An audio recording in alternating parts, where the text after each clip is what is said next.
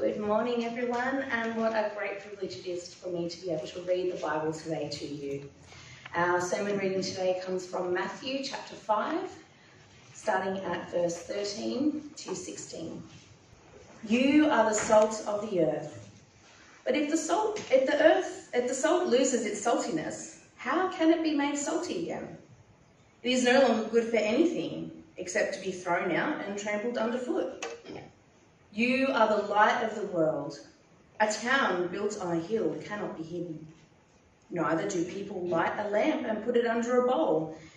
Instead, they put it on its stand, and it gives light to everyone in the house. In the same way, let your light shine before others, that they may see your good deeds and glorify your Father in heaven a slightly briefer passage for us this morning. Uh, let me pray as we get into it. Uh, dear Lord, as we reflect on this theme of light, we're so thankful that your word is a lamp to our feet and a light to our path. Help me now to speak faithfully from it, that we might be the people you have called us to be. Amen. Uh, in a moment, I'm going to put some uh, pictures on the screen, or, or, a person on the screen, and I want you to tell me who this person is. Okay, we'll see how we go. There's three pictures altogether. Uh, some are more obscure than others, but we'll see how we go. Okay, here's the first one. Okay, does anyone know who this person is? You should. Like, he's actually famous. It's not just random bloke. Kelly Slater, excellent. So next picture, Kelly Slater is a surfer. Uh, he is was uh, the world champion uh, surfer for a number of years. Okay, here's our next one. Lionel Messi. Lionel Messi, well done. Okay, so soccer player. Uh, I don't know if people know who he's playing for right now. I believe it's Paris Saint Germain, is that correct? Yep. See, I know this stuff. yep, okay, here's the next one. I reckon this one's a bit harder, but it has been in the news lately. Got nothing? That is Magnus Carlsen, and he is the world champion or the Grand Master chess champion. Uh, I'm not quite sure the exact title, but he's really, really good at chess. But, and I'm glad he won because the other guy has a really long name, and that was going to be more challenging. Yeah, I like to surf. I went out yesterday afternoon with my daughter. There, there wasn't a lot there, and, and that was just fine. Uh, but yeah, if you go back to someone like Kelly Slater, to talk about Kelly Slater and to talk about me surfing in the same sentence is just completely and ridiculously out of place. Yeah, if he is way up there, then I am way down there somewhere. Like, it's just completely disproportionate to talk about me and him when we're talking about surfing. And the same would go for any of us uh, playing soccer, let alone chess. But in our passage today, uh, we've been talking about this theme of light. And we are described as the light of the world. Now, that is the same language that Jesus uses to describe himself. And so we're given the honour of sharing in that title. And that's an incredible idea. Uh, but with that also comes a responsibility. So in our passage uh, yesterday, we read these words In him was life, and that life was the light of all mankind. And then a little bit later, uh, in John's account of events, he records these words I'm the light of the world. This is Jesus speaking. Whoever follows me will never walk in darkness, but will have the light of light. So, Jesus is the light, and if we follow Jesus, then we have that light.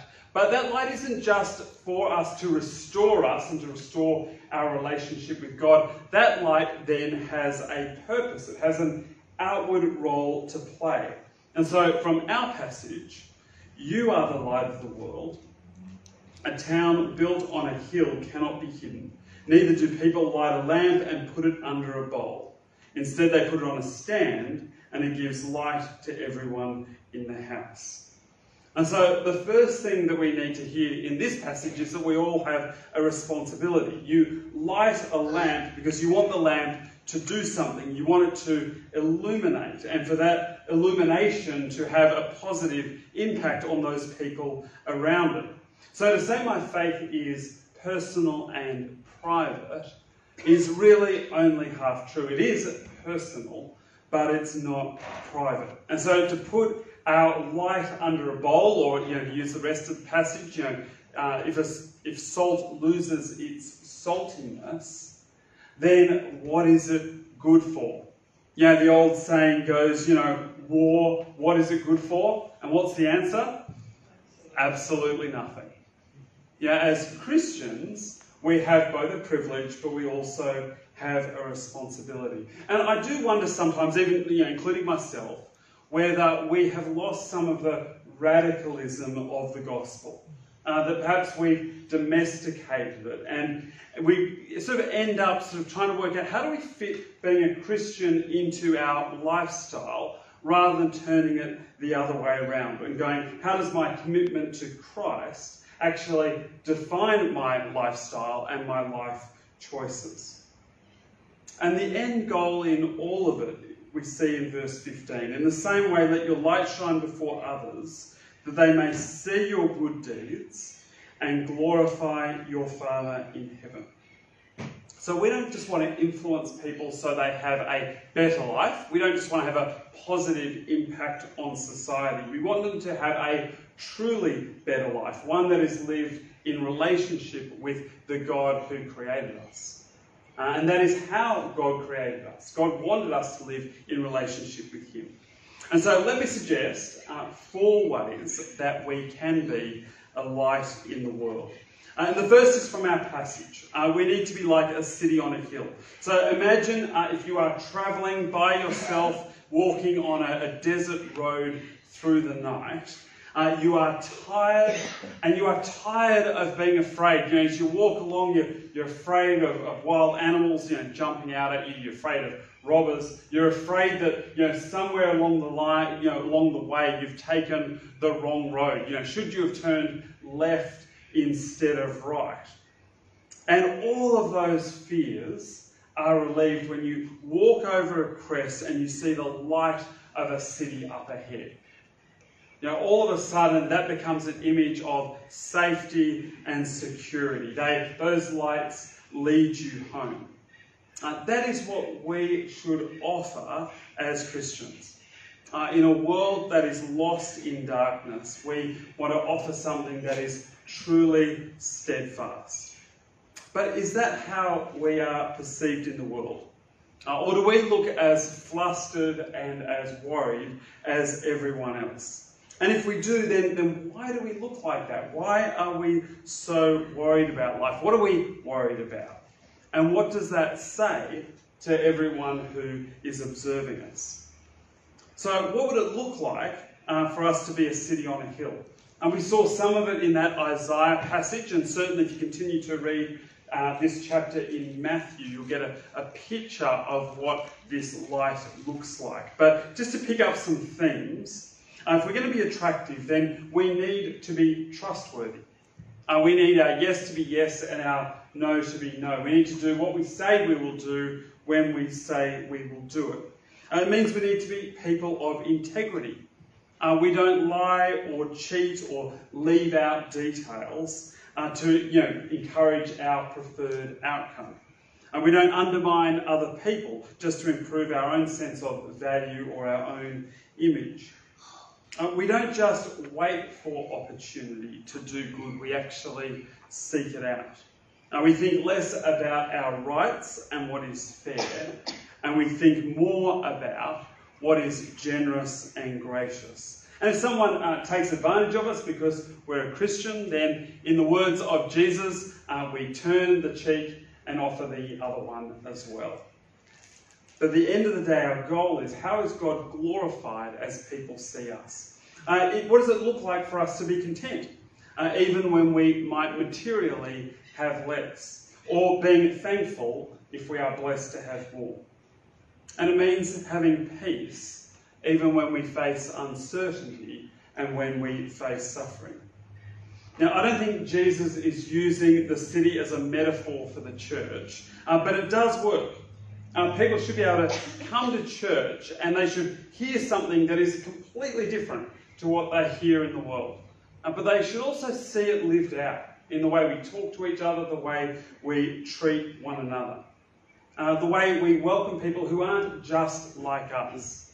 You know, we're, we're, a motley bunch from all sorts of different backgrounds and educations and sort of work experiences and cultural heritages. But we have one profound thing in common, and that is Christ.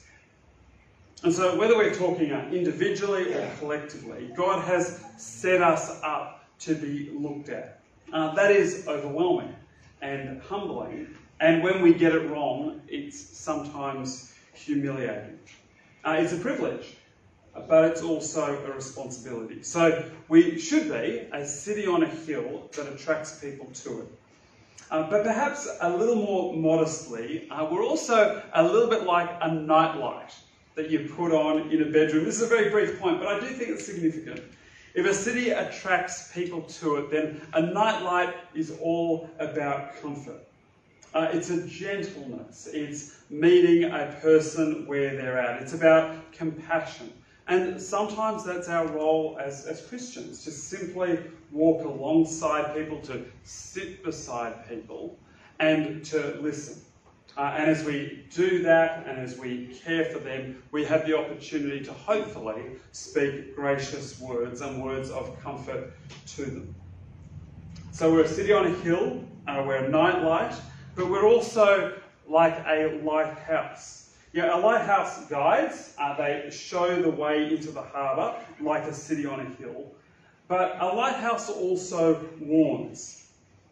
I think for many of us, it's tempting uh, to reduce being a Christian down to having a sense of peace or doing good for the community.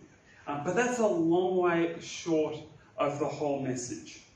Uh, we need to talk about the God who loves us, the God who created us, but we also need to talk about the sin that destroys us. And we need to talk about the consequences of that sin and the consequences of our choice. Uh, some will accuse us of peddling guilt and shame, and we can understand from their perspective how they would see it like that. Because from their perspective, there is no God, there is no right and wrong. But we know differently, and so we want to share that message. Uh, and it's a message that comes with good and bad, doesn't it? The bad news is we are, sinners. The good news is that God is offering grace. But we do need to be clear that there is something fundamentally wrong. And at the same time, our concern for people is not just uh, that we're ethically out of step with God. The bigger issue, of course, is that we're relationally out of step with God. So we don't simply want someone to be faithful to their wife, we want them to be faithful to Christ. I think uh, there's a little bit of a digression. Uh, we often, as Christians, uh, lament the moral decay of our society. And certainly, if you're a parent, uh, then we lament how that impacts our children. You know, what's the world that our kids are growing up in? And often the temptation is to think, well, how do we change our culture so it's a safer place uh, for us and, and for our children? So we want our culture to, you know, have the values that we have. I think when we try to do that, we can't be surprised that the culture is not moving with us. And so, actually, I think we need to start at completely a different place where the solution is to raise resilient children, uh, children who clearly understand God's mercy and grace and justice, and who recognize that light and who love that light, and who are proud to have that light. Yeah, our culture says everyone needs to behave in a way that makes me feel comfortable. And what I need to be a happy human is affirmation. Uh, we need to say to our children, our comfort comes from the light we have in Christ. And that takes away the power of our culture because uh, they no longer have power or we no longer crave the affirmation that our culture seems to demand. And that frees us up to be, and this is our last one. I didn't have the technical name for this, but one of those lightsaber baton torches that you see those air marshals have. Okay, I'm sure there's a technical name, I'm sure it's very impressive. Um, but yeah, those baton torches, their, their, job is to you know point the, the pilot on the plane uh, to where it should go. And again, that's us. Our job is to point people to Christ. So, in the words of Peter, always be prepared to give an answer to everyone who asks you to give the reason for the hope that you have. But do this with gentleness and respect. So, our light comes from recognizing that Jesus is our Saviour who died for us on the cross and recognizing his lordship. And he is the one who deserves our honour and praise and glory. Uh, that's what we know, and that's what we want to point people to. Uh, we're not just going to point people uh, with our conduct and how we behave, but also with our words. And I think part of the challenge of that is our own conviction. Yeah, are we convinced of the gospel message that we say we believe? Are we confident in it? Uh, do we feel we could say it in a way that is clear and concise and compelling to someone else? And I think we've all had you know moments in time, and I was talking to one of my kids about this, where we've had the opportunity, and it's right there, and the conversation's there, and we've just let it go. You know, partly we panicked, partly we didn't know what to say in the moment, partly we just thought it'd be awkward. Um, but for whatever excuse, the moment gets lost, and of course we then sit, you know, back afterwards, just kicking ourselves for not seeing it and taking it. Uh, so we do need to prepare ourselves, don't we? We need to imagine what's it going to be like to have these conversations, and how do we prepare ourselves to answer the questions that might come. Uh, it's not easy, but I think here's a, a few things that are helpful. Uh, number one is be positive about being a Christian and let people know you are a Christian right from the start. I think that's part of self respect, just being honest about who you are. But I also think there's an authenticity to that. And once you've you know, nailed your flag to the mast, uh, then it's that much easier to have those conversations. And people aren't going to be surprised when you start talking about Christian things because you've already told them you're a Christian. I think number, number two, don't be dissuaded by the mood at the moment that says we shouldn't try to influence what other people believe. Uh, it's kind of that attitude that they put on Christians, but we don't actually hold as a culture. What they really mean is you're allowed to influence people um, in terms of what they believe. You can even coerce them uh, economically and socially if the cause is right and good and moral. But the view at the moment is our culture has a moral message, uh, the Christians have an immoral message, and so the Christians should be quiet. And the temptation is to buy into that pressure. Uh, but we should share uh, what we have, because what we have is good. Our society needs it. They might not recognise it, and some in our society won't thank us for it. But loving people is telling people what they need to hear, which isn't always what we want to hear. And so we can't stay silent. Uh, we can never coerce, we can't manipulate, of course, but we can't stay silent. I think number three is have a clear gospel framework in your mind. You know, could you answer that question, what do you believe as a Christian, in one minute or less?